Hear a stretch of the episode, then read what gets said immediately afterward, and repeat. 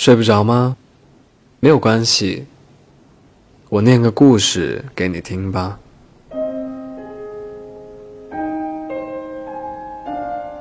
周末的校门口，总会有那么三两辆客车，是开往广州的。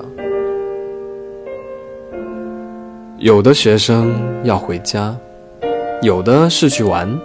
上车之后，大家就会各自找到满意的位置。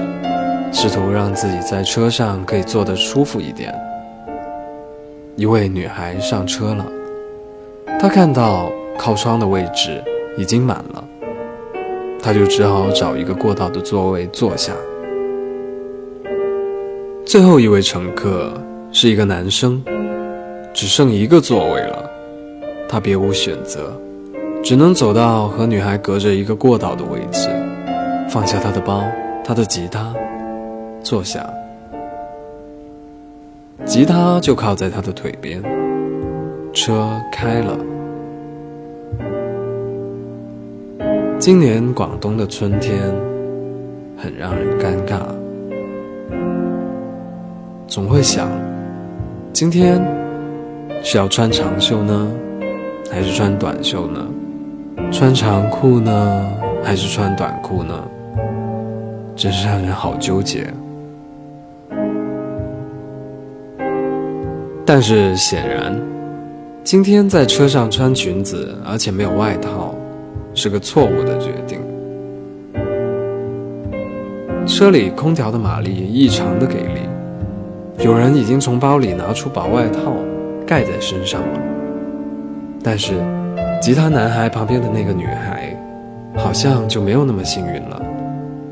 她裸露在裙子外面的两条腿，凉飕飕的。女孩试图举起手把空调口关上，但是空调口已经坏掉了，关不上了。女孩她就只能继续忍受凉飕飕的风，时不时动动腿，用手搓下肩膀，好像这样就可以带来一丝暖意。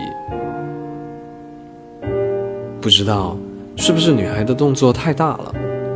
他引起了男孩的注意。这个戴着耳机听歌的男生，本来就是一个心细的人。男生放下手机，摘掉耳机，脱掉外套，然后把外套盖在了女孩的腿上。一连串动作，干净利落。女孩非常惊讶，她看看腿上的衣服，再看看男生。男生酷酷地说：“看你好像挺冷的，就盖着吧。”然后男生重新戴起了耳机，女生看着窗外，好像什么事都没有发生一样，只是腿上多了件外套。就这样，车继续开着。快到站的时候，女孩拿起了外套递给男生，说了句“谢谢”。男生说“不客气”，接着接过了衣服，穿回自己身上，动作还是那么的干净利落。车停了，男生背着他的吉他，女生拿起他的包包。两个人顺着人流下了车，我抱着些许期待和些许好奇，跟随着他们。可是下车之后，他们就沿着相反的方向走了，连一句再见也没有。回到学校没几天，我就看见朋友圈里转发着同一条内容。原来，大家都想要帮那个女生找到一个吉他男生。最后，女孩会找到那个吉他男孩吗？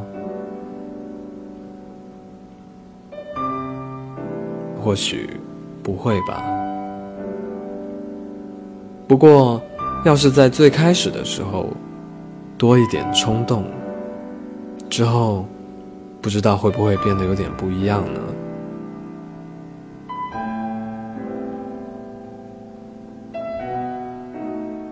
我是吉祥君，希望你们也可以有奇妙的偶遇。晚安。